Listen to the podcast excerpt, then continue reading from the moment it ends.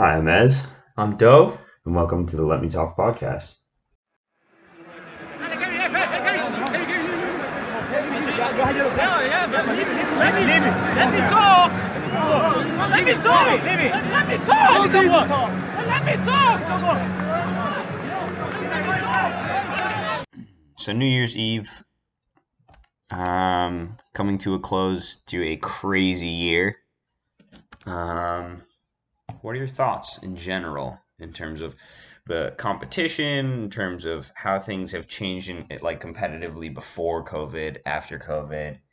Um, I don't know the way the way the rules have changed, going about you know different different um, I don't know, just how football has changed overall. I mean, obviously, I, I don't know if you can deduce from what I'm saying now, but we've started recording. Um, I, I figured. I figured as much. okay. Um, what do I? I'm. I don't. I don't think I fully understand the question. No, just in general, like, what are your obviously, you know, uh, overall in this world, we all just want to go back to normal. Um, I think it's been a lot better, obviously, to have fans and to not worry about, you know, players coming in contact. And, and now, you know, all the Premier League games are being postponed because there's positive, um, you know, there's positive tests coming out here and there and cases all over the place. And, I, you know, but taking a look at it, um, you know, there's always positives and negatives. Um, and I think something about this has allowed for a lot of smaller teams to be able to come to the forefront. Because clearly that's what we're seeing. Like, uh, there wasn't much of a build up to it. There wasn't a build up to, like, you know, other than maybe Leicester there wasn't like this build up to Southampton becoming, you know, a top four contender. There wasn't any build up to, or there was little to no build up to AC Milan topping the table by Christmas. Um, you know, for Man U to actually be a good competitive team again, for for Everton to explode. I mean, it all just kind of happened. I feel like it all happened within a couple months? Um. I mean, and especially when you look yeah, at yeah, I think we mentioned that how um uh right the the pandemic hit and everything shut down and the only teams that were really playing after after months of not being in you know active I guess not being match fit right they went in only the big teams went into playing that many games right? Only like for example in the Premier League only only City actually we'll name all the big teams only City and Liverpool and uh, Barcelona and Madrid and Juventus and all the, those teams are the ones that were playing in the cup games, in the league games, in Champions League, and the other teams in the Europa League. Like those are the teams that were playing. So all those all those players were exhausted. They only had a month in the summer to chill out. right, but that back, you could all these athletes are exhausted, and all the smaller teams are like, hey, we were kind of out of shape. We didn't get relegated from our club, from our league. We got to train. We're back in action. We're in better shape than the other guys, and they picked it up. And it totally Right. shows. It totally shows. But you that's only an that's an, only an explanation for teams like um, for teams like Everton, for teams like Leicester, Southampton, Aston Villa, Leeds. Um, You're naming so many. that's that's four teams. I just named four teams out of twenty. Actually, out of a couple hundred across Europe. What I'm saying is, and and I get that, like you know, obviously all these teams are, you know, the bigger teams with the bigger names, with all the guys who are constantly playing internationally and and they're playing in all the, you know, starting every game for their teams. But but when you look at like that, that's what gave them the opportunity to jump ahead. But if you look at someone like Chelsea, who practically bought an entirely new team and has enough of replacements to you know cover whatever detriments they may have. All those players were were playing in all big leagues. They were all playing on big teams in big leagues, multiple matches. The Okay. guys were on the Okay. guys that were on uh, Leipzig and the guys that were on uh, Ajax, you know, those guys were not on small teams. They bought them from big teams who were playing all over the place. You know, Right. So I think it totally makes sense. And I think guys that came from places that weren't playing so crazy are crushing it. For example, uh, Zlatan Ibrahimovic came from the MLS Right. and he's Oh, 100%. in Serie A because he didn't play that crazy. He was playing with toddlers in the states. I wouldn't say toddlers. I'd give them a little more respect in terms of their quality now. Okay, they- okay. I don't know. What's another? What's a? Uh, I don't know. I'm trying to think of what's older than a toddler but younger than a kid. they weren't playing at, at the quality of the worst European They're teams. playing at the quality of Zlatan. Right. Right. But then, how would you explain someone like Leeds or Wolves or Arsenal who've been building up to these, not necessarily these moments, but have been building Well, for the past few years? Wolves I get. Wolves I get because I think Wolves are, are on like a teeter totter right now, in the in the sense that they have, like you know you, you can't keep the same exact team every year, right? Like United Right. kept a similar team every single year with small changes, and they did well for like ten years in a row. But they never kept the same team, right? Yeah. Wolves kind of have the same team. But they they brought in Two guys with like Neto and Podence, sorta. I mean, right, you know, and but they they did they Correct me if I'm wrong. Were they not in Europa League last season? they were in Europa League, but they didn't go far. I don't think Okay, relatively, and fair. And Leeds, and- you can Leeds, you can always give the excuse of you know newly promoted. Right. not doing poorly. Right, but there was an expectation of them blowing up since they were under Bielsa. They were amazing in the championship. They and continue. I mean, they are, you know, just just meeting expectations. You know, upsetting Liverpool and or not upsetting, but you know, giving them a problem, giving other teams problems.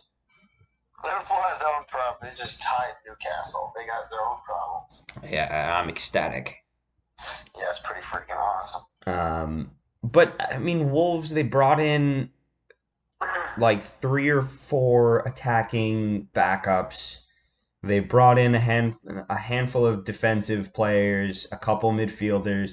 They did they did do s- some good um, recruitment work during the summer, and and with the team they had and with the ambitions they had, I don't think there was an expectation them for for them to drop like this. And same thing with Arsenal. I mean, Arsenal went out into the into the transfer market and got Gabriel.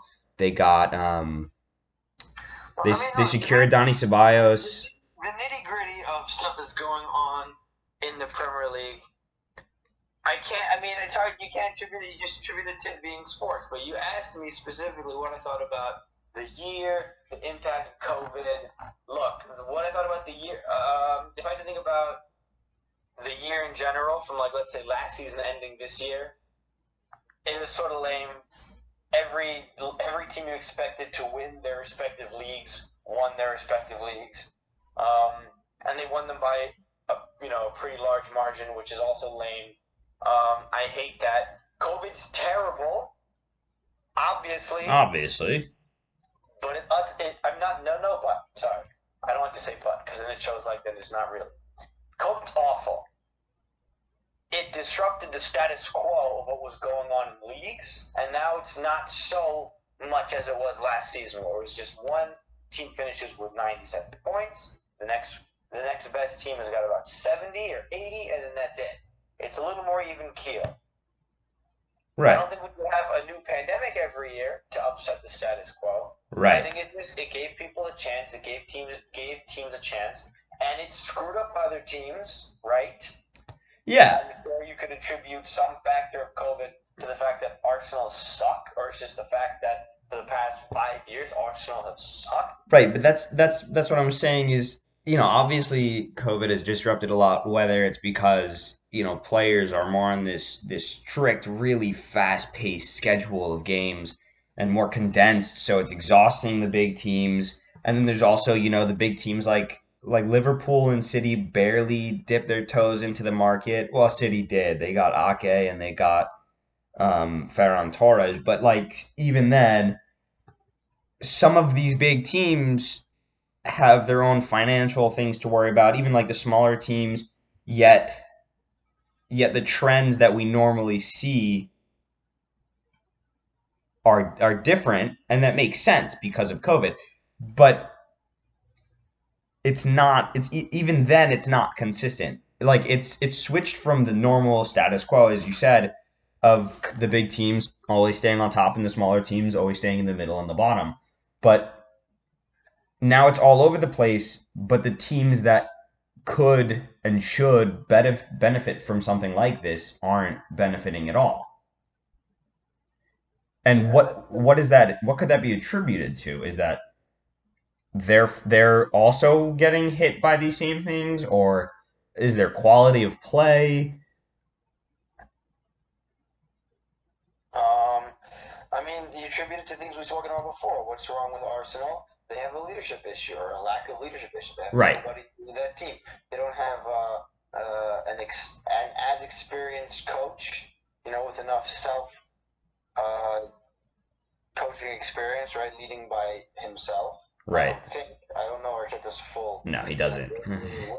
experience, but he's never He's been best friends with Pep for a while. Talking a team with uh, prestige and history like Arsenal, and he's doing it with players who on paper are good, but if we're being honest in character, they don't seem like leaders. And you know, you need a you need the second in command or the captain. You need your skipper, and they don't have a skipper. They have a guy who scored Right. a lot of goals in Germany, and they figured give him an armband, and that was fine. And then they gave it to Xhaka, but for some reason he messed up a bunch, and then Arsenal fans booed him, and then he like cursed at them, and they're like, Right. you can't do it anymore. But Xhaka's a curious case for me. In my opinion, it should be Bernd Leno or Mesut Ozil, but Mesut Ozil's never going to get it, and I feel like Bernd Leno, even though he's a keeper and keepers usually best at being captains, he probably wouldn't be a good captain either. But look, we're not going to hark on Arsenal's issues. That's something you can attribute it to. It's just a lack of leadership. In my opinion. Hmm. So you're saying they have the quality, they just need someone to step up and bring the team together. Yeah. And Okay. City, City, I mean, City aren't doing terribly. I I can't. The only thing I can attribute to that is that he Pep keeps overthinking everything. Yeah, I mean, look, that's the joke. But also, if he just let, if he just trusted his players, they would do great. Because I think he I think he man manages every single bit now. Yeah, he does. He's he's he. Every move, every play. What is that word for managing people on a micro level? What is that, Israel? It's uh, Um, I don't know, mic microregiment. something like that. Microgyment. Oh yeah. Um, but yeah, but then but then with Wolves, I can't I can't pin it. They came close a handful of times against United. Um, and I I don't I, I don't think it's fair to say that they've been terrible. They just haven't been the same. They haven't been the same since the start of the season. And then when Jimenez, Jimenez when Jimenez cracked his skull open, it, it just took a larger downward spiral. Oh, so there you go. You just attribute it to his cracking his skull, and that's totally fine. But it was, but it, it's not just like obviously that hurt them a lot. But if if you look at before the season started, there wasn't anything that real. If anything, there was more reason to look at them and say, "Wow, they'll do much better," because they brought in Podence, they brought in Pedro Neto, they brought in they they got Nelson Semedo from Barcelona, like it was unheard of, and then it it kind of teetered off. you know, they don't use Traore as much, and he hasn't scored in a while. But for me, as a as a huge fan of Traore, no pun intended, I I think he he doesn't get used as much and in the same way that he should be. But like with Wolves in general, I haven't been able to pin it. It's always been weird. It's just been a weird situation. It's the same thing with Chelsea, who brought in, but it makes sense that, you know, their guys are exhausted. And they're just not at the point where they can play together yet. Like you said last time.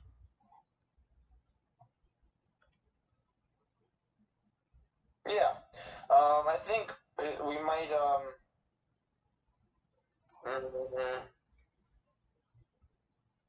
You know. I mean, at the beginning of Wolves coming back to the Premier League, they were probably underestimated. You know? When they came back the first time. Yeah. How many Right. years ago? That was only a couple of years ago. That was the 17 18 season, I believe. Yeah. You know, Or they- was it 18 19? They haven't. They've never done amazing, right? They, they've only made the Europa League once or twice. Right, but they they did better than people expected. Oh, it wasn't 2000. So they cop they got in 2018 2019. Right? To 2019. Yeah. So people just people are no longer taking them for granted. People take them seriously. That's all. I, I would think. Other clubs are like, all right, Wolves are clearly not a joke. Right. One week, take it seriously. But people- They picked up on that in the first um in the, the you know, after their first season, they made it to 7th. The qualifying rounds for the Europa League and then I'm pretty sure last season didn't they just straight qualify for the Europa League? Oh no, they were they were in seventh again, but they they had a you know the same finish, very close to to qualifying for the Europa League, and now they're in fourteenth, I think, or thirteenth, right above Arsenal. And it's and it's weird. I I see what you're saying with you know them taking it more ser- taking Wolves more seriously, but it's not. So would you say it's an it's interesting it's, an interesting point you make because they started taking wolves more seriously um but they're not even doing well against you know even smaller clubs and then the teams like Southampton, Villa, do you think people were kind of like in the back of their heads, you know, Villa almost got relegated last season. Southampton was also in the bottom half of the table. You know, these upstarts. So you take them for granted, and now look where they are. Mm. They're, taking advantage of other people. I like that. Uh, um, uh, assumptions, not assumptions. What's what I'm looking for? They're taking advantage of other people's, or whatever. Misconceptions. misconceptions, um, quickness to overlook them. Right. Oh, Aston Villa, whatever. Eh, don't do that, or else is going to score against you. Yeah, I mean they finished a point above the relegation zone. Same thing. They finished a point above the relegation zone last season, and then West Ham was right above them. You know, Everton was 12th, Southampton was above them, Leeds just was newly promoted. And look, some and Sheffield. Yeah, it's right. Because also, if you look at Sheffield, they were great, and then you know people decided.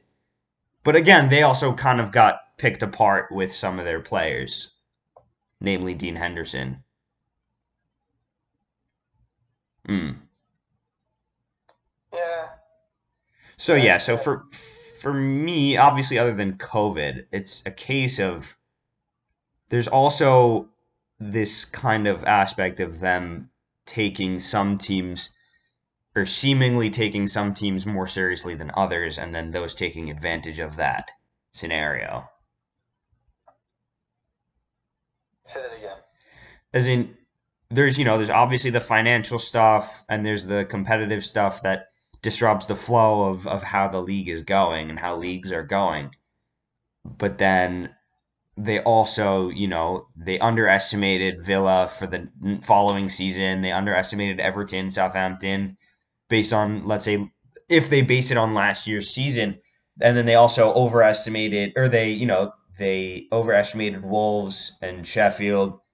They they focused their efforts in you know the wrong places, and then the smaller teams saw that, realized it, and took advantage of it, along with you know the other stuff of of COVID.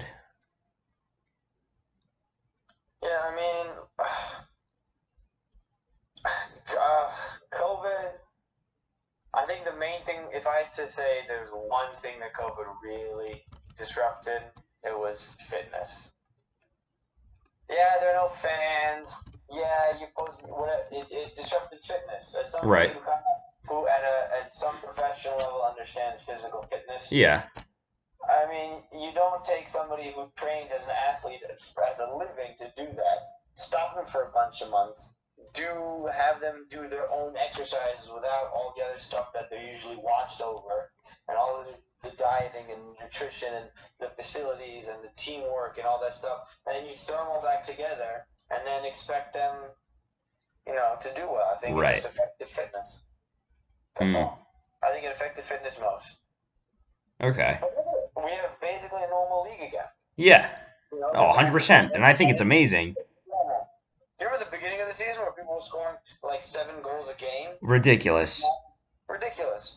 There was and and I mean even still, despite the fact that you know the goals have gone down, it's still unpredictable from match week to match week. You know the positioning is is completely unpredictable. Even though I'm going to bring up a question of who do you think is going to win based on Christmas endings or halfway through endings, but leave that for later. And it, it was crazy, and I and look like obviously COVID's bad, and I'm bad. I do not like being stuck in the same room in the same bubble all the time. More people dying. But at this and that, but at the same time, you know, you do have to look at the positives in all the, the negatives, and it's made it's made football more competitive. It's it's close quarters, and and you know, also if you look at the differences between this season and last season's La Liga, it was the same. You know, Real, Barca, Atletico, Sevilla, top three, top four finishes. But now it seems COVID has completely dethroned Barca and Real. And Real Sociedad, um, Sevilla, Villarreal, you know, even Getafe, or not Getafe, but like Granada, they've jumped up. Atletico, they're they're leapfrogging Barca and Real. They're no longer the giants, and I I think that was seen towards the end of last season because Barca and Real were both putting in weak performances, and then this hit, and then it gave everybody a chance to jump ahead and get on the same playing field. Yeah. But what's what's weird to me, and I guess it's not all that weird because it's it's kind of a common occurrence for teams like Valencia and Bilbao who have great teams on paper, but they always finish in the middle. Betis That's something I've never even looked at. Now that I look at it, it's pretty freaking weird. Like Yeah. Valencia is right above the relegation zone right now. Valencia. Yeah, so yeah, I mean, it, it happened in a lot of in a lot of leagues. Serie A as well. Roma and the Milans are on top. Right. Right, but it's not it's not the same in se- in the sense that the better there are better teams. I think you know what it is to me at least is what I see is all the teams this gave a chance for all the teams in each of the leagues to kind of get back on the same playing field hmm and it happened a lot quicker for Serie A because they were sort of on that trajectory already, but with this, it made it even faster. Because whoever was really big and had all the power kind of had to take a step back with everything they were doing. And then, you know, those who were smaller and didn't have as much money and power as the rest of them got a chance to jump up.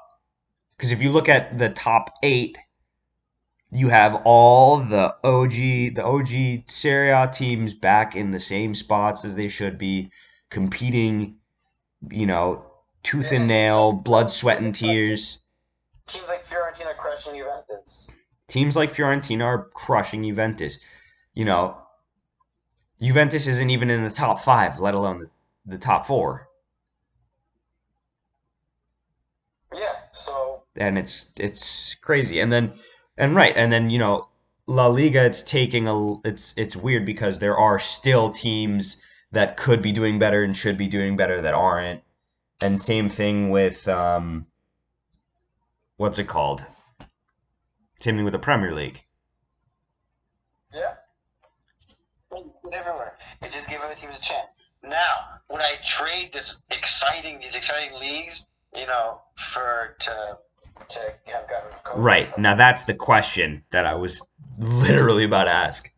Would you I would prefer if there was no pandemic and the world was normal. Right. Other people that, that died were no were not dead. That Yes. not- not- But but let's say it wasn't a pandemic. Let's say it was, you know, 2008 style Great Recession type of situation. Wait, say that again. If it was that? if it was like a Great Recession situation. Great recession. You mean like the Great Depression? like in 2008 when you know everything went down. I mean, I wouldn't call it a Great Recession. It was pretty awful. I mean that's what yeah, that's fair. It's a little play on words for you. But that is what they call it. I mean, it's different. I asked, I asked some elderly people over the pandemic what it was like during um, the recession, because I don't remember that stuff. I was like eight.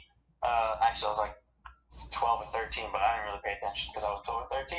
Um, the recession versus World War II versus this pandemic, like it's very different. It's just, it's you know, it's a very different feel. So I'm sure it was the same for football. I don't know what football is like. That's Snake when this happened. I have no idea.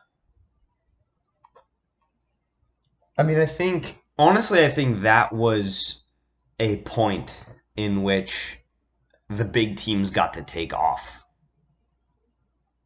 Because in the Great Recession, it was all financials. Um, yeah, in the in the Great Recession time, like was it was uh, I think it was the Champions League final between United and Chelsea. Um, they had right all the all the teams were hard hit by by the recession and and you know everybody was freaking out probably not as the same level as now but everybody's freaking out but then the bigger teams were able to handle it better than the rest of them since it was only financial Yeah. it was a strictly financial problem and they weren't paying out the same sums they are now what I'm just poking about. That's why they call it a financial crisis yes yes because it was that financial. that might be a reason why they called it that we're not 100% sure though I do with money, something, something, something, money, Wall Street, something, money. Yeah. Um, but but I think that when that happened, right, the bigger teams were able to um, account for what they lost. They weren't paying out f- the same salaries. They weren't buying players for the same amounts, or not even nearly the same amounts. Even I think even if you take into account for inflation. Mm-hmm. And so that was the point at which teams like City, United, very briefly until Ferguson left, you know, Barcelona, Real, they all just took off because that pulled everyone else back. Yeah, and you know what? That kind of makes sense because it built up to, uh, you know, almost a decade of just farmers leagues of demolition. Right.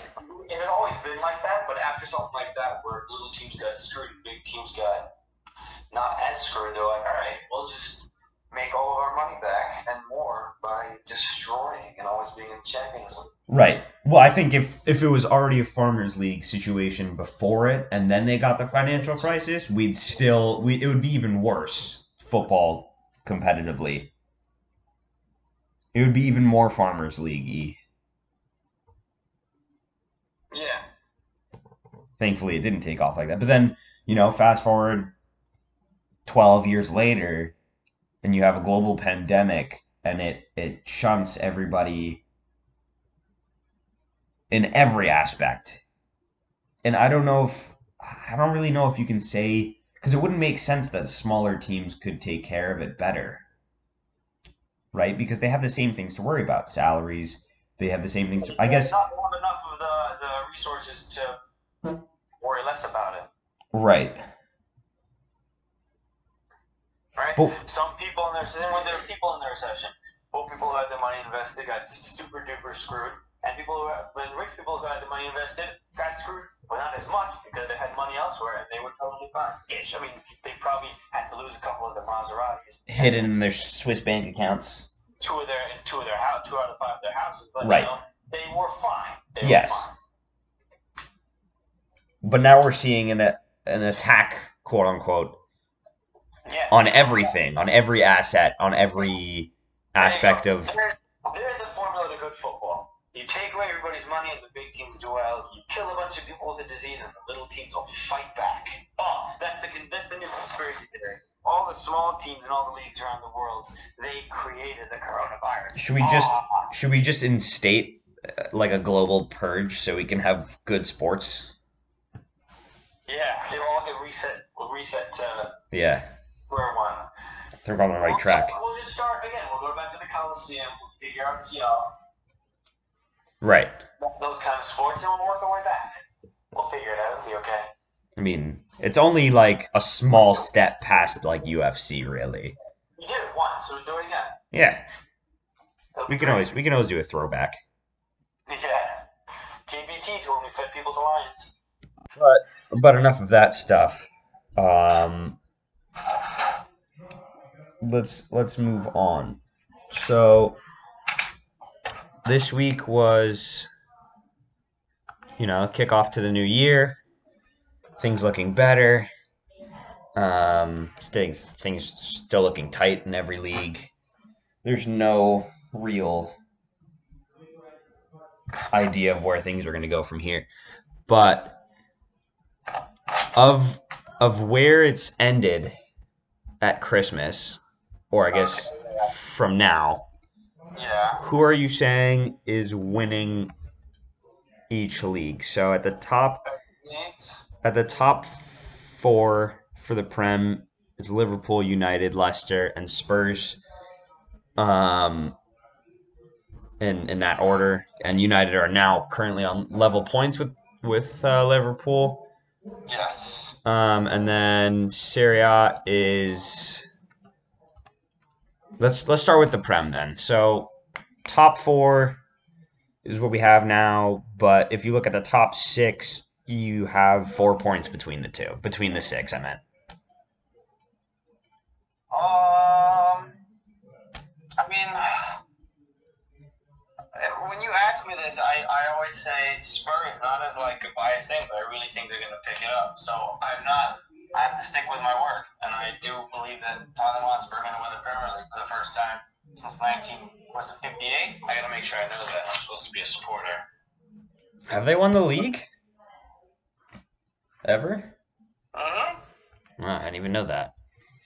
Yeah, I think it was 1958, wasn't it? I, I don't know. I wouldn't know. 19. No, they won the League Cup in 1999. Yeah, I think that's and it. 2008. No, that doesn't make any sense. Right? They've. I don't think they've ever won a league title. They did. They did. They won the League Cup in 1999 and then 2008. That's it. I don't think they've ever won. It was called the EFL then, right? Wasn't it called the EFL? No. What was it called before the Premier League? It was the Barclays Premier League. It was the English Premier League. They won the the League Cup, like the Carabao Cup, but I don't think they've ever won the league.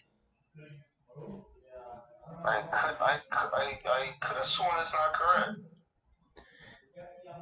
Football League champions 1951 and 19, 1950 1951 and then 1960 1961.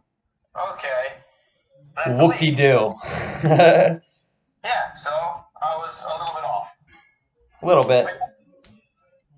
I wholeheartedly believe, You got it right in between.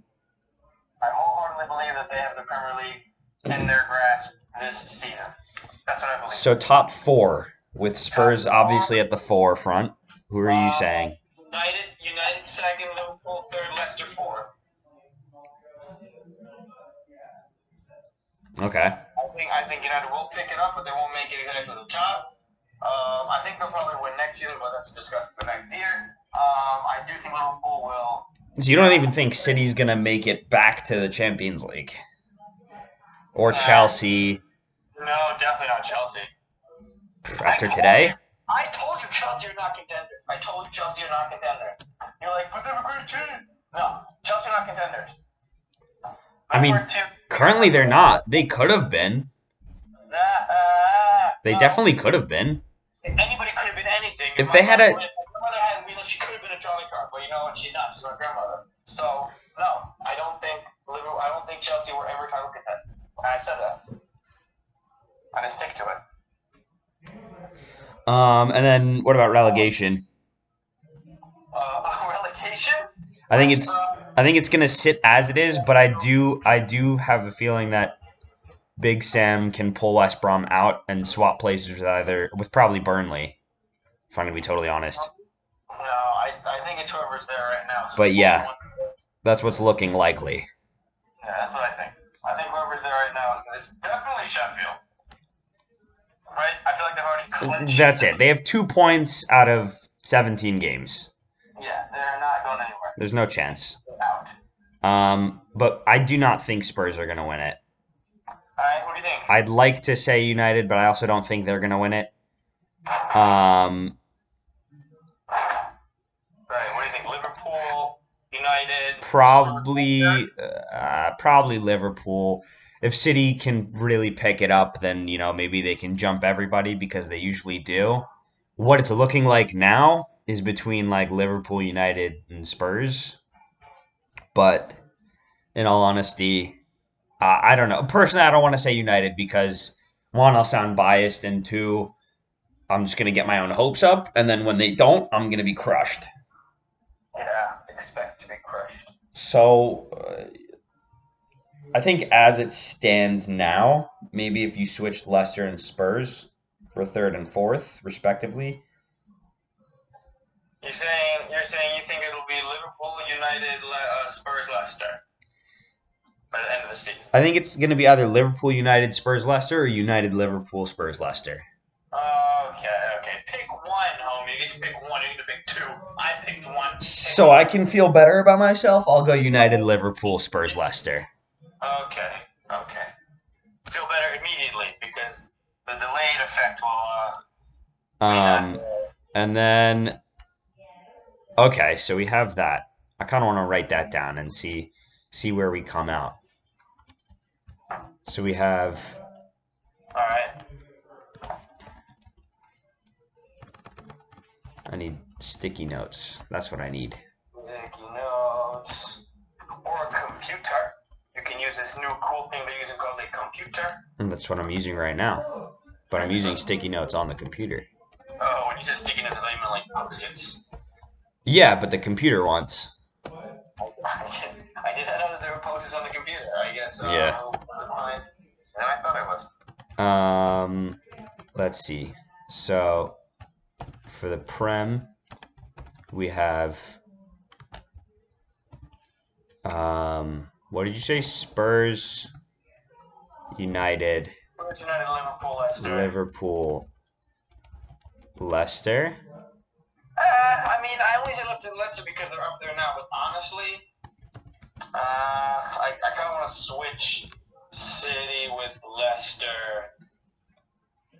You switch City with Leicester. I'll, I'll stick with it. I'll stick with Leicester Okay, so I'm gonna go with what did we say?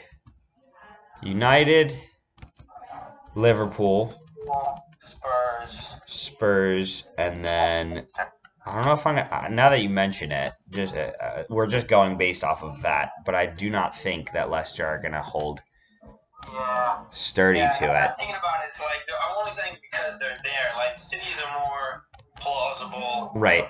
I'm gonna I'm gonna put City at yeah, fourth. City there instead for both of us. Okay. And then relegation as it stands, whatever. Now moving on to Serie A. So we have a, a pretty a pretty In order. in order. In order from first to fourth.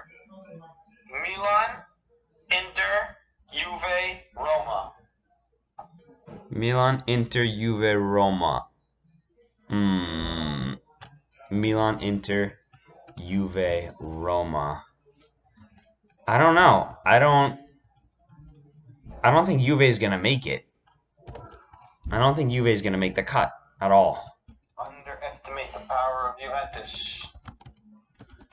Cause, I mean, look at the the the firepower that Napoli has, and you know that uh, all the four teams before them before Juve have. It's not so clear cut and obvious that Juve are gonna come come you know crashing through halfway through the season. No one's saying clear cut and obvious. We're trying to figure out based on what we think predictions, and I'm predicting. Right, that's what I'm I'm saying. But I'm saying I don't think Juve are even gonna. Because I think Juve are a little behind, but they're totally strong enough to pick up at least into the top four. I don't. And Roma are doing very well, and they're the kind of team that can fall here and there, but still kind of stay stagnant, and they'll they'll keep themselves in the top four. Yeah, but they're not they're not strong enough. What? They're not strong enough anymore.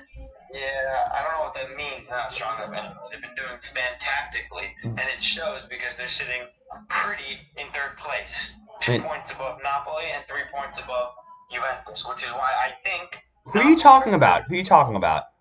Roma. We're not talking about Roma. We're still talking about Juve. Juve aren't aren't looking pretty. Juve aren't as strong as they've been in the past five years.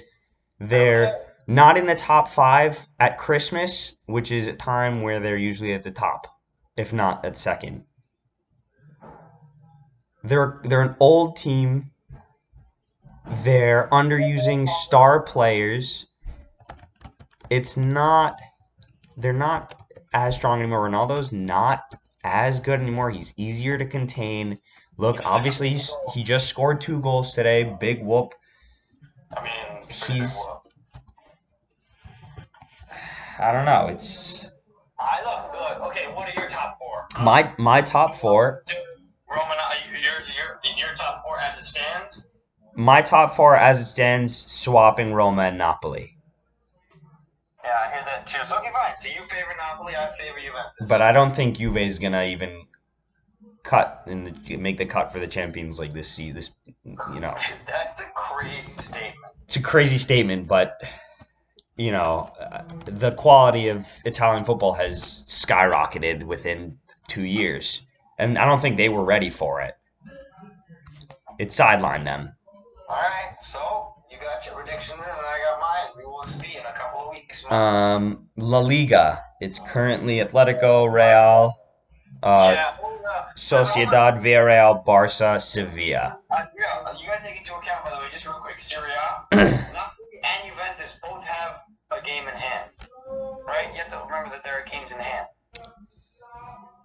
That's important to remember. That's fine, but it's still uh, it's not it doesn't make that big of a difference because down the line teams still get games in hand and you know, that's and different. That's only that doesn't really. I'm only bringing that up because of the La Liga table, but uh, I only brought it up for Serie A because I want to talk about it in the, the Serie A in the La Liga table. But in terms of Serie A, our argument still stands that for La Liga, yes. No, I understand that, but for La Liga it makes a bigger difference. Atletico are a game in hand. Barca have a game in hand. Villarreal have a game in hand. Madrid have a game in hand. And But the- Sociedad are the ones in the top five. Who haven't Right, but that's the thing. The entire league has at least a game in hand. or has no hasn't played a game yet. Barca have two. Barca have two games. Right. It's so in a league like La Liga, it's not very. What? Nothing is set in stone right now.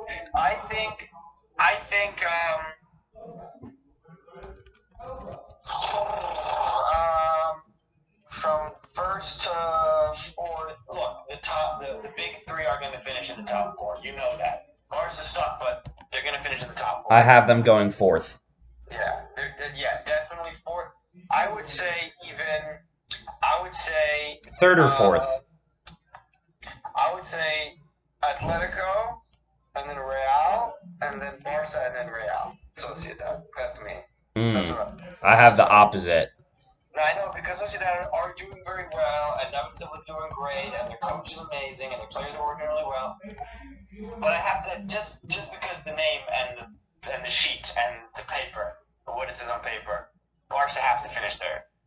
They have, there's no way they can't. They're they're they're way too star-studded to not finish there. I have faith in Barcelona to finish there. Barca are two. You're saying Barca are two star sided to finish in, in Yeah, fourth. there's no way they finish behind Real Sociedad. It's a, I don't know. By the way, lost to Barcelona. So Right, but that doesn't mean everything. They only beat who is it? Huesca today by one. uh, again, because it doesn't matter how much you beat a person by. If you win, you win. Right, but but it's not just beating; it's struggling throughout to get that result. Yeah, they've been struggling the whole season. And Right. They're still in fifth, and we both think they're going to finish in four in the top four. So I don't think it's so crazy to think that they'll finish above a team that's doing well, but has also lost to a struggling Barcelona. I don't think that that's crazy. Hmm. I feel like we can skip the Bundesliga. No, why? Oh, come on. For real? Terrible. Uh, Bayern, Leipzig, Leverkusen, Dortmund. I mean, it's going to end like that. The only surprising aspect of all of this is Union Berlin, who's in the Europa League spot, and they just got promoted Oh wow. Uh, that's actually very impressive. recently, which is incredibly impressive. Yeah. Unbelievable yeah, uh, stuff from them. Same thing. I'd like to see Leipzig finish above Bayern, but so so with the whole world, and that's not gonna happen. Right. What are the odds? Um, I mean, they have the same. They have the same form for the past few games, three wins and two draws for both. So they're both pretty consistent. Um, but in all honesty, Bayern's still a super team, so it doesn't matter. They're disgusting. It's absurd. It, it shouldn't be legal. Um, but a league that I do not want to skip is 1. League on. League on. I think PSG is going to take a little slump again, No, I'll tell you why. despite Pochettino hire- taking over. If they hire, um, Pochettino? yeah, if they They've hire- hired him. He's in. He has the job. I know. Yeah, they're gonna they're gonna win. Yeah, I don't know. Congrats to him, but I'm I'm gonna so Dove, you got him PSG. Probably have like let's do top what's the green Europa League group stage? Um so let's go top 4. Who would you put? Obviously you're starting with PSG, but I don't think they're going to win it. PSG, uh, uh, PSG, And then, um, yeah, like the same top four will be there, but just switch it around a bit. And then Rennes. Okay, fine. I I I do genuinely think that it's either going to be Lille or Lyon's year, but leaning towards Lille. Leaning towards Lille. Yeah. Yeah. So, uh, for some reason, I feel like I've heard more about their stuff than I've heard stuff. Um. So yeah, I I put Lille, PSG, Lyon, and Rennes. Um. I, I mean, they're both. I mean, all three of them are unbelievable teams. Lyon, Lille, and PSG. The only reason I think Lille have the edge is because they have all around like above average quality, like good players in every every spot. You know, they have one or two really good midfielders, they have a couple good defenders, and they have, you know, a good striker here and there. So, you know, they're they're a relatively you're like above average French team, but they do have good talent that can lead each each section. Whereas I feel like Lyon is more Depay Depay revolved. What? Do PSG not have not have a stellar team in all positions? They do, but that's the thing. I mean, it's gonna just over. It's it's it's like with Chelsea. It's too much. What? I You think can make it's- argument. They all play together. It's like saying Bayern is just too much. Or not too much. It's a power team. That team. That But team they but you do see consistently throughout seasons they get too hot headed and they lose it to tiny teams. All right. So who won the who won the series? Who won this league last year? I mean, PSG won the league. Oh. Did they lose to a bunch of teams last year during the season? Small teams because they got hot headed. Right, but right, but there weren't. But Lyon and Lille weren't asking the same questions they are this season. Yeah, it doesn't matter. Not to me. Of course it does. Of course it does because they're that's but that's abs- that's absurd. But that's abs- that's completely absurd because if you're and and I know you hate it when I say this, but although Leicester's win of the league in 2016 was incredibly impressive, if you really want to take a look at it, they were very lucky to have the circumstances they did that season. Not a single, not a single team, and I don't really think you can say Spurs really challenged for the league because when they lost it, it was with like five games left to the season and they were down 10 points. No one was competing for a top four spot, let alone the league title. And they were able to waltz to it because what did they have? They had a they had a above average English team with good with good players in each spot. What are you getting at? I don't know what you're getting at. What are you getting at? I'm I'm just saying the same exact thing. It's that in that sense in that sense it was the same thing with PSG. They you know, maybe they lost a couple games here and there, but overall no one's challenging for the league. But now what you have is the super team who is still losing to both the big and the big the big and the small teams in the French league. But you also have two or three teams that are really putting in the work and challenging for the title and asking questions of PSG and seeing if they really still have it. I understand. Are you saying that these teams are lucky like Leicester, or these teams are? What? Are, I don't get it. What don't you get? The point is that Leicester got lucky in 2015 2016. They had the same situation as PSG does every single season. No one challenges them for the league title, and they're able to just go and waltz to it no matter what happens throughout the season. In Leicester's case, no one was going for the title. They put in, you know, solid performances throughout the season, and they were able to win the title because there was no one opposing them. Now, what you have this season is a different story where PSG are are doing the same thing they do every season, oh, but they also have big teams that are beating them because they're putting in the effort and a ton of work, and they have great talents to, to challenge for the title. I don't think I can, I can idly sit by and let you say that. You mean to tell me that a team full of Marquinhos and Mbappe and Maria Icardi and Neymar are just like Leicester? No, Just have it lucky every No one's- no one's- no one's ever asking questions. no one's saying that. I'm just saying the it's the parallel is there. In it's not. throughout throughout the past 40 years i don't know 40 years but throughout the past 20 years psg walks to the league on title because no one challenges for the title maybe it was bad because it's a different scenario but leicester had the same thing no one was challenging for the title they were the only ones that were performing consistently well Therefore, they were able to win the league title. This season, it's not like that, and PSG has to actually compete, which they're not doing that well. Which is what I've said four times. Almost, in the way that you're saying is that Leicester isn't a good team in 2015. They just got lucky. I didn't say that.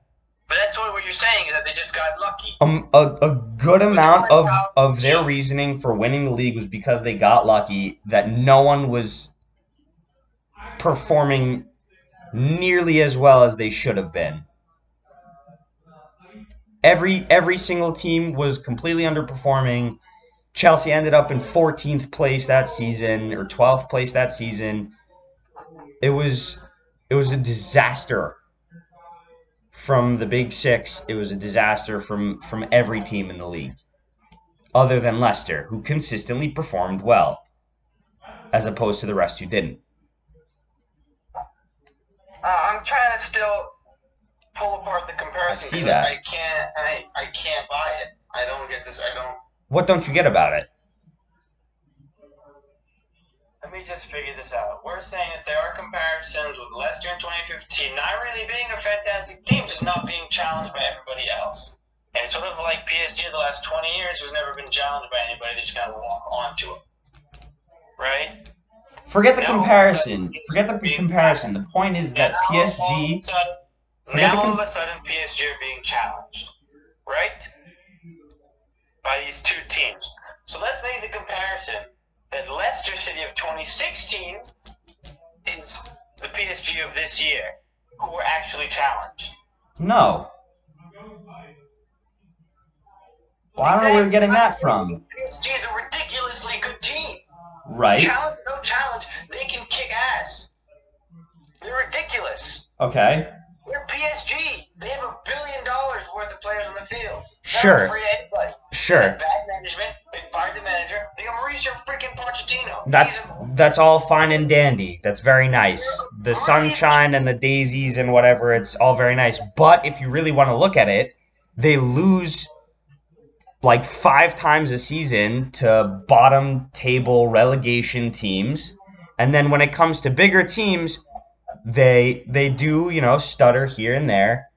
But this season, they're not just stuttering, they're full out losing and falling behind these teams because they're actually challenging for the league title. They are one point behind first and second place. It's still, Yes, it's still, they are behind, they are behind, they are behind two teams.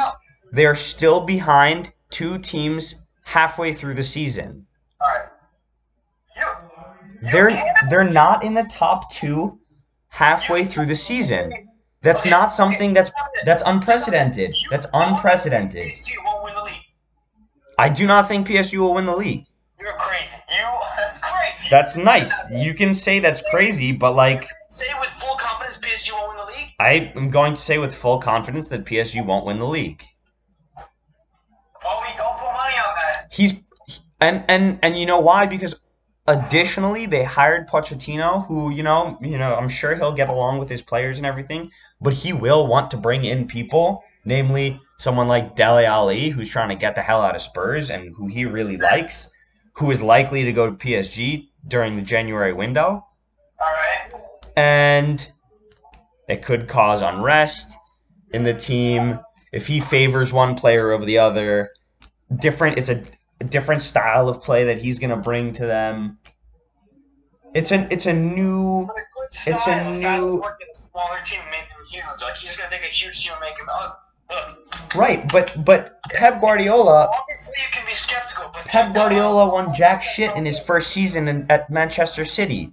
He he had a system that was proven, was tried and and and true and proven 100% to work for years at Barcelona, for years at at, at uh, Bayern Munich, and then he went to City and he won nothing in his first season with a good team in the greatest league in the world.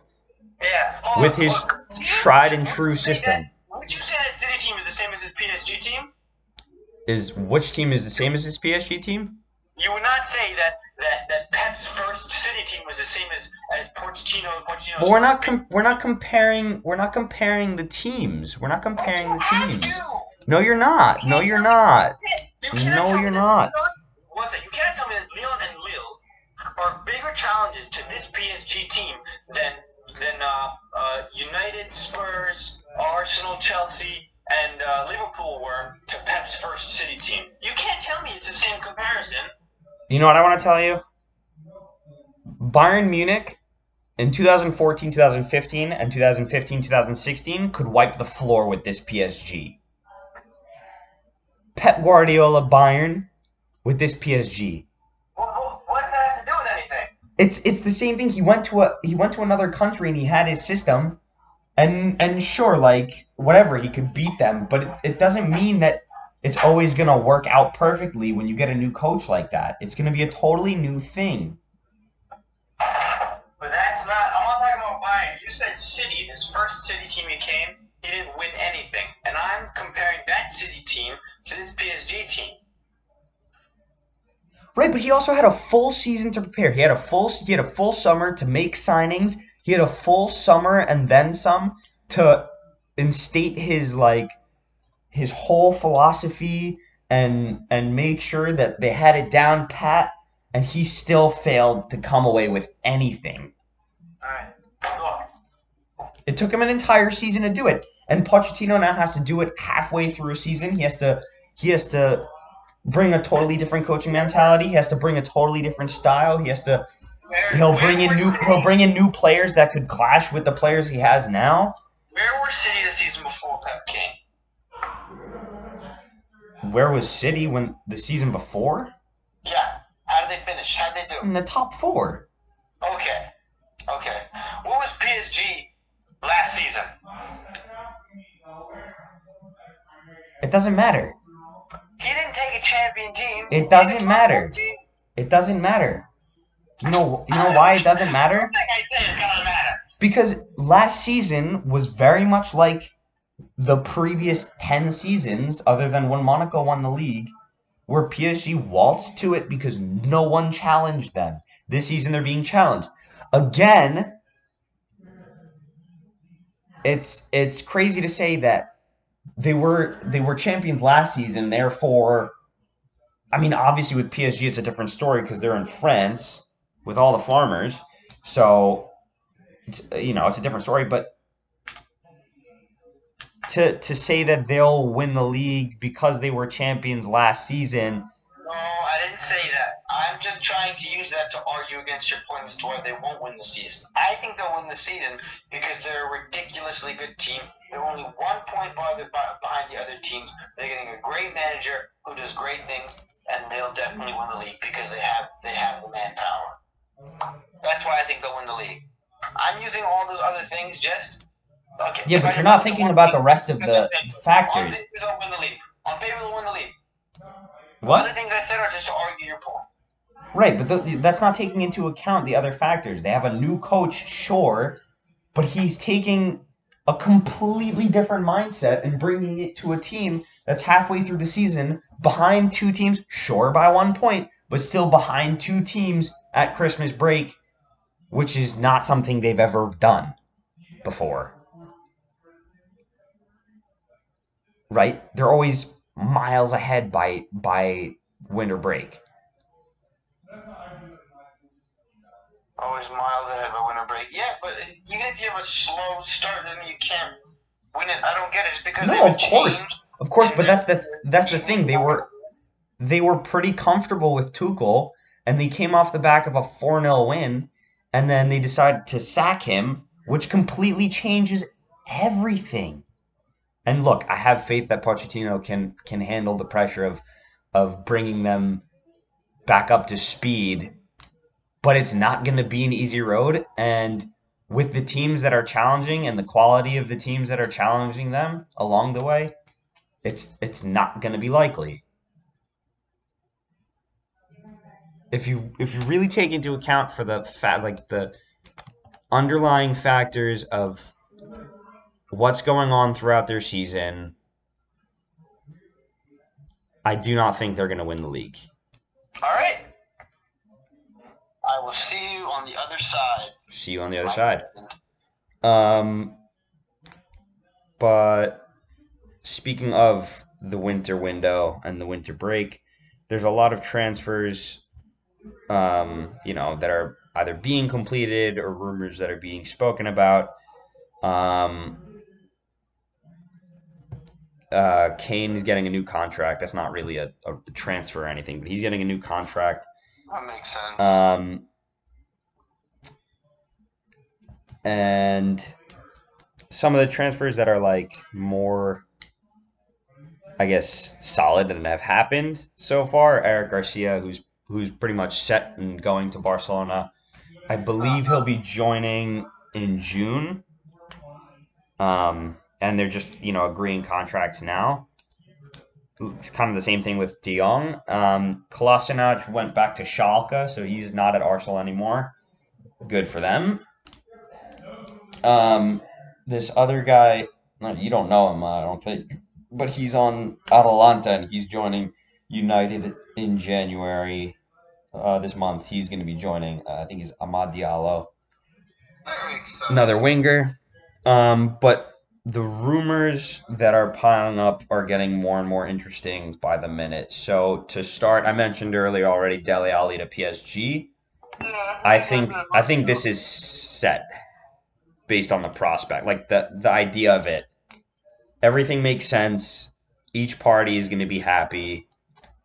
You know, it's a win win win win win for everyone. Uh huh. Yeah. He would Tottenham will probably make so. Is it a, is he a free transfer or? no, I think I think he's going to be sold. That's sweet. Um, and then Pogba to Juventus. Uh, it's not going to happen this winter, but it could happen in the summer. I personally, I don't see Pogba going anywhere. Um, I do. I don't see him leaving because he's just putting in killer performances after killer performance recently, and he looks like he's enjoying himself in Manchester still. I think he still loves life there. Um, and I think if they can pull through with the league title, that'll be a huge factor as to what he'll do. I think he'll stay because of that. You think? Well, I don't think he'll go anywhere in the winter, but I don't think he's gonna stay. I don't think he'll stay after this year. I think he'll leave. You think he'll leave in the summer? Yeah. You think it's dead set on Juve? Yeah. Okay. But I think I think if he leaves to Juve, they're gonna get Dybala in return. Yes. Either Dybala or Ronaldo. Uh, And then you can be happy with his whole comeback. It would be better if you got Ronaldo. You think it'd be better if they got Ronaldo? Yeah. Why is that? Well, I think it would be better because then Dybala could shine at Juve and become himself enough to be in that old guy's shadow. But I think, um, I think uh, Hmm. being back at his, his OG club would reinvigorate Ronaldo.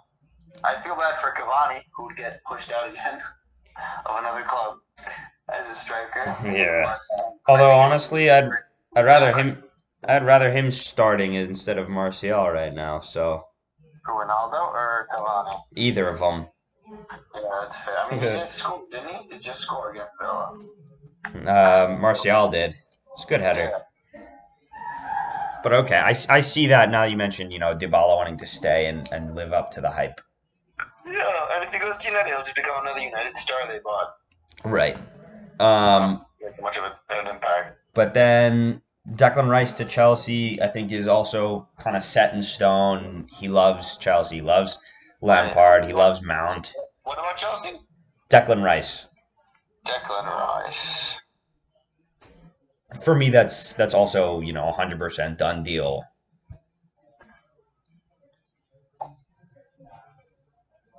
Do you know who Declan Rice is? Um, he wa- he was on Chelsea. Now he's on. No, he's on West Ham. I think he was in the Chelsea like academy, but he's on Oh. West Ham. He was somewhere else, wasn't he? On Leicester. Declan. Declan was somewhere else, Man. No, he's on West. He's on West Ham, through and Okay. through. Um, but I think that's that's pretty much a done deal. Um, and with with Arsenal in the market for an attacking midfielder, um, two of the biggest names and options that have come to the forefront are either Julian Brandt from Dortmund or Isco. and I see I see Isco as the more likely deal. Me too. Me too. Me too. Me too. Um, I don't know if they'll be able to pull it off, being that it's Arsenal, but with a Spanish coach and you know Dani Ceballos, who left Real for the same reasons, who's Yeah. there now, and I guess he likes it there. We'll never really know. Um, we'll never really know if any of them like it there. It doesn't look like anybody could like They it there. them, uh, they should give them Aubameyang if they'll take him. Nah, they. I think they should keep bombing. It's prob- part of the only attack they have. No, they should keep. They should keep Lacazette. And um, You think they should keep Lacazette? I think they shouldn't keep either of them and then get someone else because. But recently, I've been proven wrong. Oh well, you never know. I believe. You. I believe you. You. You give. You get Isco and you give Aubameyang. I mean, should just let it go. I don't think they should do a swap. I think it would just be a loan deal, and then, you know, could like uh, confirm the signing later on. But I, I don't know because Aubameyang is part of their only attack. You know, I mean, they. Oh, you know what? Take Isco and, and give back Ozil. yeah. Although Ozil will probably start tearing it up for Real. Yeah. Um, and then uh, I think the, the the biggest name on the list of transfer rumors is Messi. He can start legally negotiating with teams now for the summer deal of the century. Sorry, Ronaldo. He's not going anywhere. I don't know. I really don't. I think I think now that he took time to think about it and like see what's going on, I I agree and I'd love to agree. Um, but at the same time, I think you know, maybe they can pull through for a Champions League this season and if they do, he'll definitely leave. Cuz he made a vow, what is it was two ever two seasons ago. He he couldn't pull well i don't think he couldn't pull through they couldn't pull through and i think yeah he just wants he wants something else Yeah, I don't think he'll leave. I know you might think he wants it. He's not going to leave Barcelona. He won't do it. all right well i'll see you on the other side for that as well Yeah, that's right. You will. You see his. You see his. Uh, his assist today. i did not i saw the He's goal ridiculous. He's ridiculous. I mean, that was the goal. He assisted De Jong. It's ridiculous. like i saw the finish oh actually no what i didn't i saw this i saw them wheeling away in celebration but that was about it um and then an, i wouldn't call it a transfer necessarily but frank lampard's job is on the line I saw that also. That's on the line. I mean, I- that is it's Chelsea's mo, isn't it? To, to fire and hire. That's like their thing. So right but for a guy to it's almost like a Mourinho situation but worse because he's not getting anything out of the guys he's signed for that much money yeah, yeah. Right, because Mourinho was able to at least win some stuff within the three years before his complete self destruction, whereas Lampard spent all this money and has gotten nowhere with it. I think it's fair to say. And I, I don't really want to shit on Lampard so fast because. Do I? Think they should give him more time. But I do want to say that uh, in the in the cases of like Solskjaer and Arteta and and um, dare I say Koeman with that like former player strategy, at least you can at least you can see like a clear like strategy of how to play. With Chelsea, I don't see anything. I just see eleven guys in blue shirts on a field kicking a ball, and they don't know where to go. I hear that. Just real quick, what was that thing I saw about Koeman was going to war with Barcelona about taking Messi's side, something, something, something? Did you What? see that? No. Yeah. What's I this? go- I guess if you go to Google and you type that in. On- goes to war with Barca. Yeah. That can't be good. Koeman goes to war with Barca. Declares, yeah, I, I don't know. It's all. Yeah, El Futbolero. I don't know. I see something on ESPN. What's that? No, it's Oh, from September. Pickford Coleman at war for new signing star. El Futbolero. I don't know how how valid this source is. I've never seen I these. don't know. I don't know either. It's just something that pops up. It pops up in my ass. Right. You know how he is. Oh, excuse me. There's a huge chance of him going to City or PSG, but nobody really knows that. It's all speculation. Oh, Messi? Yeah. Oh my God. He's not going anywhere. We'll see. God damn, man. We'll He's not see. going anywhere. You never know. Okay. I know. you sure about that? Oh, I'm so sure of that. Okay. Fine. Um but who do you think will if if they fire Lampard, who do you think is their is their guy? Um. Do you think they would go back to Sarri? No way. Could you imagine though? Think about it. The guy's the guy's out of work. I don't know if he's still coaching or if he's retired, but he worked there once. No, He he's not. his he's not the keep the keeper he doesn't like is is out of favor. He'll be able to work with a better team. He he was the only one that was able to win them something within the past three years, and it was a pretty big thing, which was a Europa League in his first season. It's No, I don't unlikely. think Michel will go back. He's sick. He was mistreated and not listened to at Chelsea. Why would he go back? That's true. That's true. Don't want that shit. But I think it's He's most I think it's mostly because of the Kepa incident. Yeah, he doesn't need that in his life. He doesn't need that. If I had to pick a uh, A manager. a manager, um, there are no other uh, there are no other Chelsea legends that are managers, are there, out there right now? No. So then I don't know who's out. I don't know who's not working. I think I know is all I know is Wenger, but he's not gonna be Chelsea. he wouldn't do a he wouldn't do a Chelsea job. or whatever. My in my personal opinion, I think that they should look to um, either Austria or Germany in Nagelsmann or Jesse Marsch. Uh, or who? Either Julian Nagelsmann, who I think He's the guy- everybody He looks like a child, right?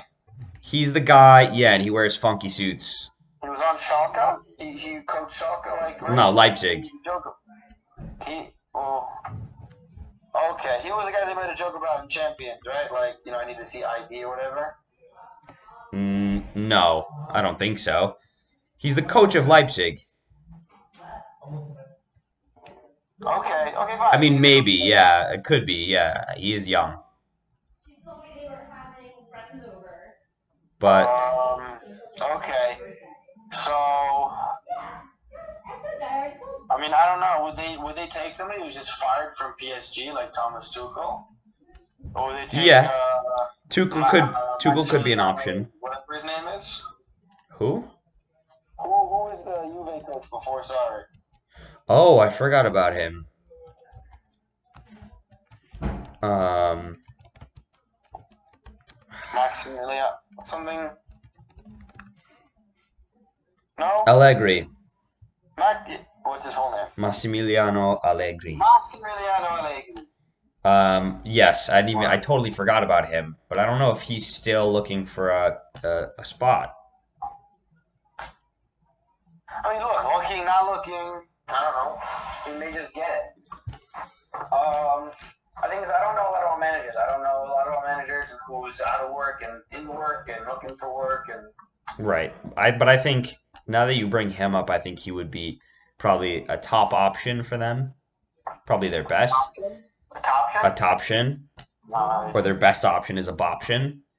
Um, but I do like the sound of of especially Nagelsmann because he brings the exact style that I think Abramovich has, has been looking for since you know they they got rid of Mourinho. Um, and he would be able to work with Werner again. He'd be able to work with a much better quality team.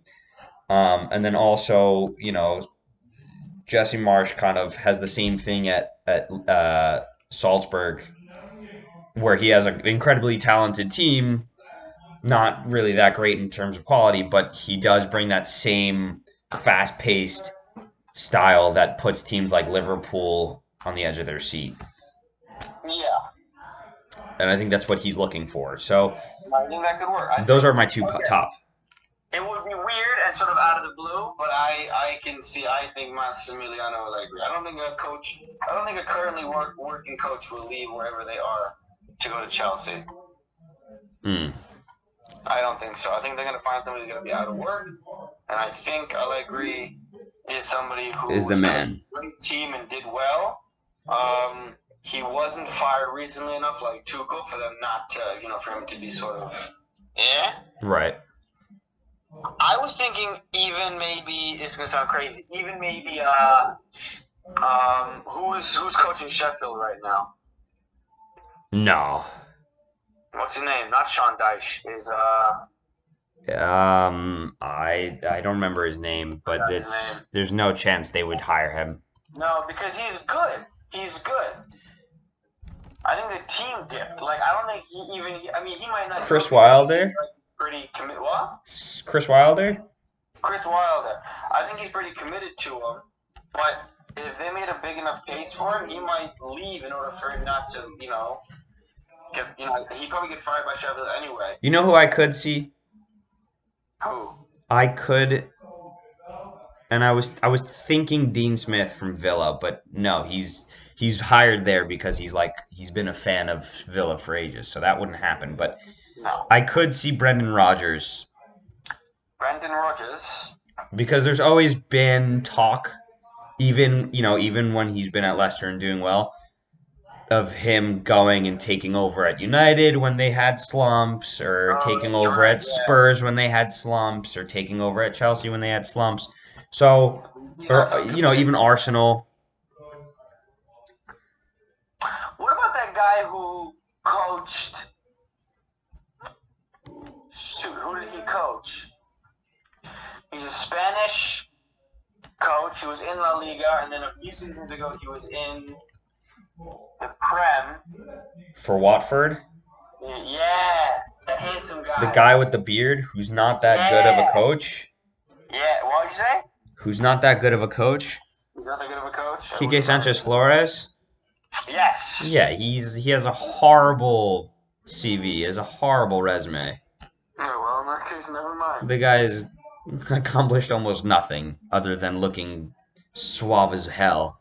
Yeah, he's so handsome. I'm gonna look like that guy when I'm older. I Wish. think of all the most handsome football people in in the planet, I think he's the number one handsomest person on the planet. Hmm. I think he's the I think he's the best looking footballer. I, I like guy involved in the football organization. I think it's him.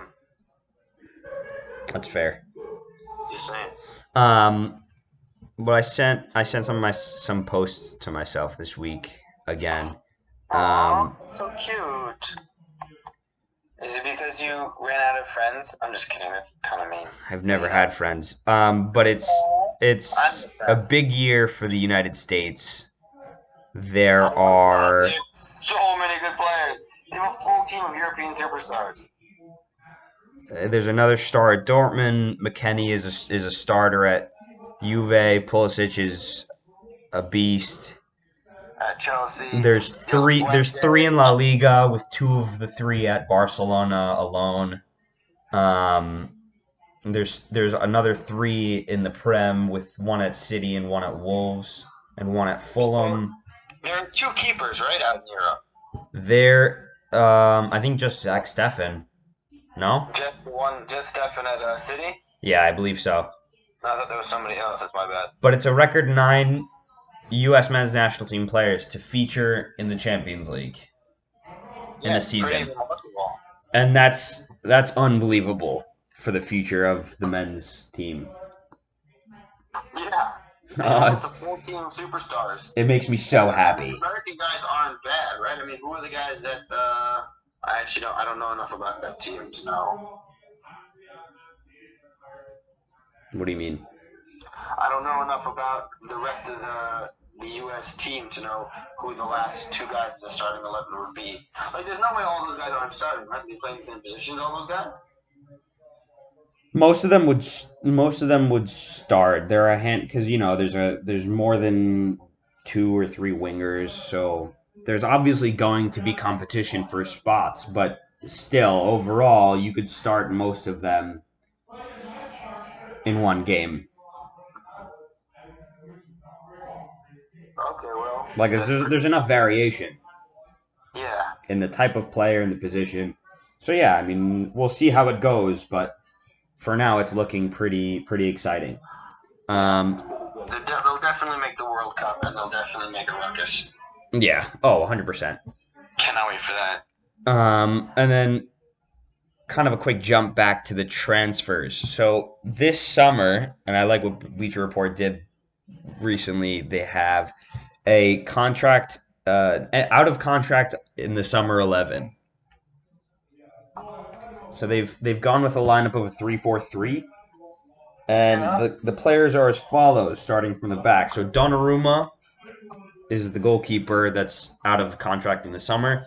But personally, I don't think I see him going anywhere. You know, Milan are on the cusp of great things and of glory. Um, I think that I think stay at Milan. I think he'll stay. I think he'll be, you know, an all-time legend there. Um, so I think that's set. captain right now. Sorry, Is he captain right now, or I I think so. It's either him or Romagnoli or something. is it built into Zlatan's contract that wherever he goes, he has to be captain? No, I don't think that's it. He hasn't played in a few games now. They're I think they're testing the waters without with like a life without Zlatan for now. Um, Do we need this forty-year-old guy? Do right. we need him? Uh, they'll need him for some games, that's for sure. I don't think they're comfortable yet. Um, David Alaba, Ramos, and Boateng in the back. So Alaba, I definitely see leaving. Um, he's been at odds with the team for a while now. There's always been talk every year of him getting out of Germany. So I think he's done, and I do think Boateng is also done at Bayern because he's old. He has he doesn't play anymore. I mean, he just he did just play, but he's not. I don't think he's ideal for them. I don't know where he'll go. That's a great Did question. Steffen play today for City? They did. Yeah, he did. Wow. He did a pretty like, good job. Like that fishbowl-looking guy. He looks like uh, Yeah. like not not him. He did a and he did a solid job. Only Yeah, got in one goal. Um, but I do see the two Bayern center backs leaving. Ramos, on the other hand, I'm not sure. Did you see the rumor that he's gonna go to? He might go to Spurs. I did not, but I I do remember you telling me about that at some point. I mean, he's he's still a great center back, and I don't see why he would I leave. I don't. I don't. Look, I don't see why he would leave. But I do think Real Madrid need to drop him. I mean, it's a, it's time. At he's some great, but, but at some they- point, but who are they going to put in his spot? I don't know. Find someone. They're Madrid. Find a good center back and buy him, and then Right. Right. it. I think I think you know what I agree, and I think the steps that Real need to take to go back to their former glory is to do exactly what you're saying and buy the next star center back. Yeah, just buy some amazing guy. Wait, look, look, here's what they should do. Keep him until the World Cup, and then when the World Cup finishes, buy all the best performers in all of their different, uh, their different um, positions. Honestly, that sounds like a Real Madrid move. You're Buy saying best- clean house? Buy the two best performing center backs, the some of the best, you know, performing goal scorers. Just buy them. Mm, Just buy, like you know, that's right. the, the goalkeeper. Buy the best Oh, goalkeeper. Like of course. I guarantee after the World Cup, they drop Courtois and buy whoever wins the Golden Glove or who performs the best. Right. But I, I, I don't see them. Obviously, they do need to do that in, in most spots. But you know, goalkeeper, they don't need to. Half the defense, they don't need to. Um, you know, Mendy and and Varane can still hold their own. Courtois is still great. Um, their midfield needs some revamping. Yeah. That's for sure. They can't rely on Modric and Kroos anymore. Although they're they're still you know unbelievable. Um, in the but I think what mostly needs attention is the attack. They've always Yeah. been such an attack heavy team and to to take some weird ass, you know, let's buy like average players who've done well and and go for the go for like the uh, I guess like hipster route almost like do like buy the underrated guys right before Yeah. they're cool and make them cool And make them cool. so I think they need I think that's definitely the one of the first steps that needs to happen at Real but Ramos Ramos I I do now that you mention it in that sense I do see him leaving um Yeah, not on his accord, but just because Madrid need to make some moves. Right. And I think the worst thing about him leaving is that they will not. I do not care how. And it's crazy to say that they'll treat him like shit when he leaves, but they're going to treat him like shit because there are players that are much bigger than he is that have left the team, that have meant more to the team and more to the fans than ever. And Who? Who are they going to treat? What? they're going to treat him like shit. They're not going to give him any any kind of commemorate. is going to be the same thing as Casillas and Ronaldo and and all those guys. Oh, yeah, I see. It's going to be I don't know. He was a little more vicious than the other two. He was like really. no. No, because I think how it'll play out, and especially if they if they refuse to do a contract and everything, I think fans will see it as wow, this guy's really not going to fight for a spot. They're going to let he's going to let them, you know, offload him for free. I can't believe he would do that to us after all these years. And then the team is also going to be like, no, we're not giving you a new contract. I think he would like to stay. It's going to be a uh, it's going to be a balagan. It's going to be a fucking mess. yeah. Yeah. I hear that. And they'll go to Spurs and they'll play Real Madrid and he'll destroy them. Yeah. Hopefully, that's the plan. Um, the next four in the midfield from right to left or left to right. I don't know how you would want to say it, but we have Ozil. That's for sure. What are we talking about right now? The midfield, Of what? the out of contract eleven. Uh, out of contract left. Okay. So Ozil, um, that's definitely going to happen. He'll probably go to the states. That's the end of of the Wonder Boy. Ozil? Yeah, I think he'll link up with Beckham at Inter Miami and and you know play out the rest of his days. There's not much left for him, and it's sad, but you know, it is what it's either that or retirement. I don't think, uh, or you know, M- maybe maybe MLS, Turkey, or retirement. Those are you know the three options he has. I think at this rate, I don't know who else would take him. That's kind of sad. Yeah, it's it's really unfortunate, but that's for sure gonna happen. Um, Wijnaldum is an interesting case because he's been out of favor and there's something going on there. And I think Koeman wants him a lot at Barca if he stays throughout the summer. Uh-huh. So I do see Barca being somewhere he would go, but I again I really do think that this is all a ploy and they're gonna agree a contract anytime soon. Because to go to Barcelona. Yeah, Klopp loves him. yeah.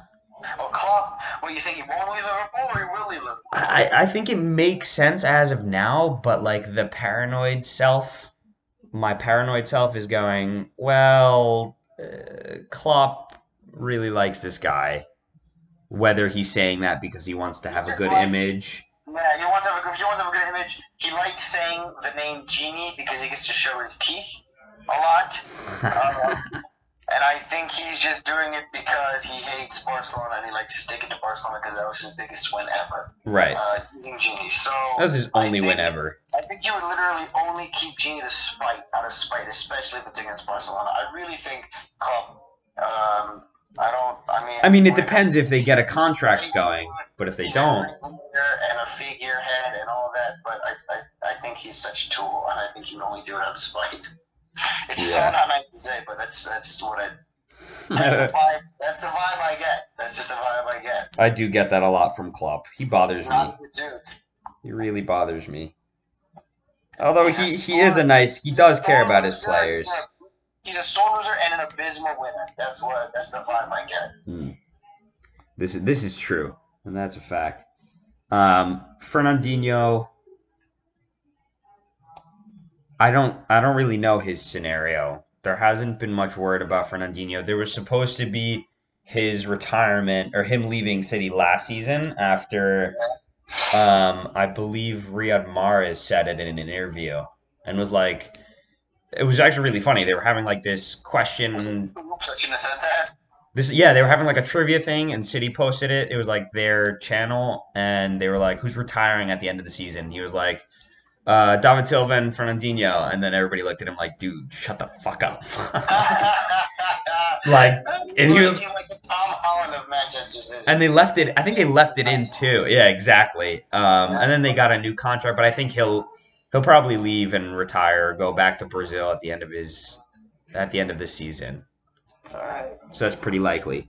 Um, the last one in the midfield is Di Maria. He'll stay. I think he'll stay too. I mean, he's getting an Argentine to coach him, and he's still so good. He's so good. Although, you know what would be crazy? Is if he went to Spurs with Ramos. why would he go to Spurs? Why and how would he get to Spurs? Was he there with Mourinho? He was at Real with Mourinho. He would reunite. He'd go for free. So would Ramos. It would be a whole fucking reunion party. It would be great. Mourinho, but also like, um, And if Ronaldo went back to United, whoa. does Mourinho need? Yeah, I know it'd be crazy. Wait, what, does Mourinho need a guy like Di Maria? Because that might actually be a sick call. I think he could definitely use a guy like Di Maria with someone who's not super consistent recently with Bergwijn. Um, Yeah, and- Bergwijn been, they're they're lopsided on the wings. Moura has been driving me nuts recently. Lucas Moura, Eric Lamela, when they're put on the wings, they're not they're not doing their jobs. It's mostly Son on one side and then we them to, and Moura's running is not is not getting through as much as we'd like it to. Yeah. different.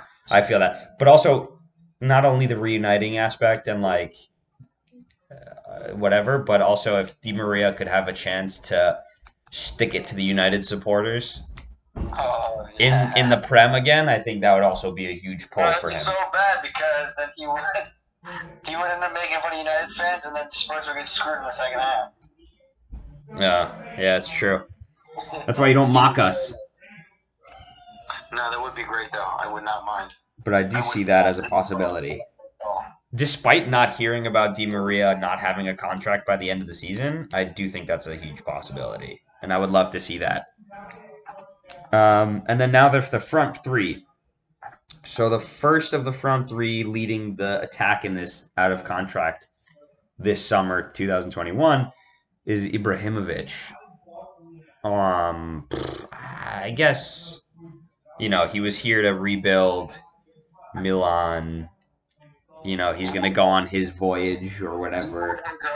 Do you know where he'll go to to reinvigorate another team that he used to play for? He'll go back to Ajax Nah, and he'll rekindle. it's so hard to to. There's no direction for him, honestly. At this at this point, I see him going to like Germany though. If he wanted to do like a a came I saw I conquered almost. Yeah, but for his last like his last run, sort of. I don't know, just because he could win every like you know a bunch of trophies in each country. Yeah, but Um, he's from a very small team because nobody's taking somebody like that. Even though he did well, like they're not like okay, he's forty. What's the what's the point? You I could see him in yellow You would see him at Dortmund. if he could like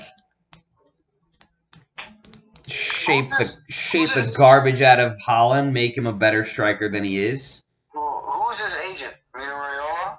Yeah, Yeah, then maybe Dortmund. Yeah, I hear it. I hear it. I mean, if you if you look at the teams that are linked with Raiola, it's Ajax, it's Dortmund, it's Semi United, it's it's Milan, it's the other Milan. Yeah. There's a lot of directions this can go in, and honestly, I wouldn't be surprised if they gave him a new contract. At Milan? Yeah, Yeah. I hear that too. He would be happy there. But I know, They'd I be really happy. tell. I really, really couldn't tell. No, neither can I. Um, and then Depay on the on one of the wings. Um, I've been I've been predicting a huge move for him for the past four years, and it hasn't come around. Um, but he he'll definitely leave Lyon. He'll make his one final impact, and then he'll definitely go somewhere and and live up to the hype that he had in the beginning of his career. Somewhere like Barcelona. You think I'll go back to Barcelona? He's never been there, but I think he'll go there. Especially if Koeman, especially if Koeman is still there, he'll definitely go to Barcelona. Yeah, because the Dutch guy in charge, but with the new president coming in, everybody wants to shove me in charge. I don't know how Exactly. Exactly. Also, I don't know what Barcelona would do with another guy who scores goals. That doesn't make any sense to me. Well, they'd have a more consistent guy up front. I mean, right now you have Braithwaite and you have Griezmann, who's playing horribly. Yeah, So I, I don't know. It's it's That's kind of up in the air. now. I don't I don't know enough about about that stuff, about Memphis Depay and Right. you know, I don't know about enough about that And then we can skip the last one, but it's messy. But Staying. we spoke about that, so we'll see. I don't know where he'll go. Staying. Um. Oh, uh, I remember. Remember last week when I was mentioning like awards and how it should be fans and not reporters and whatnot, and like Yeah. countries. So four three three, this channel, this account on Instagram, they like post all this soccer content. They're probably, I think they are the biggest um soccer account and like soccer social media company in the world. Um, they have a huge following, and they just started these like four three three awards this year, and it's all based on voting from the fans. Okay. So they have. Um, I just swiped it out. Let's see. They posted the votings they had for like player of the year. So of over 50 million votes from fans, you know, it was 37 35.7% to Lewandowski, 18% to Ronaldo, 16% to Messi. But the way they've done it, they listed, you know, who got how many of percent of the votes, and they listed who got what spot in the. And the way they went about it, they, they got over 50 million voters from Instagram, from Wow. Twitter, from everything. And it's it's a much better system because there's a clear agreement. What? That sounds really good. And I think if, if, if they used if they did it for 2018, Modric would be nowhere near the top five. Or maybe he would be, but not the top three. Um, but let's let's cap this off with a roundup of, of 2020. Um, so I, I have a list of, of things of like best of or worst of or overrated or underrated of 2020. Um, so who would you say is your best team of 2020? My it's Bayern for me. Uh, Bayern. Bayern. 100% they they walk their way through the Champions League, the Bundesliga, the German Cup. That's that's okay. I'm happy we agree on something at least. Um Yeah. worst team of 2020. Well, worst team, like actually worst team, or worst team, like good team that that ruined expectations. Open open to interpretation, but now I know who you're thinking of. Do you? Yeah, Who am I thinking of? Barca. Yeah, definitely. That's my word. That's mine too. All right, I'm Suck. two for two. um, No, look, who was relegated from the Premier League? I, I don't know. No, no, obviously, but that was expected. So fine, yeah, they ruined the expectations. Um, who is your best talent? Who is your biggest and brightest newcomer? Oh, Haaland. Was he more 2019? I guess he was 2020, right? 2020, yeah. Was he? I mean, who's yours? I'm trying to think of when he really bursted onto the stage. When did Haaland join Dortmund? Did Yeah, he signed. He signed uh, December 2019. Fine. So yeah, so Erling Haaland, best talent of of this year. Um, Giovanni Reyna can kind of come in close. Haaland. Um, uh, yeah, sure, Holland. Haaland. Um, Haaland. but yeah, that's that's fair. That's fair. He won the Golden Boy, so he'd be the he'd be the best talent of the year of 2020. Now, uh, my phone turned off. Let's see.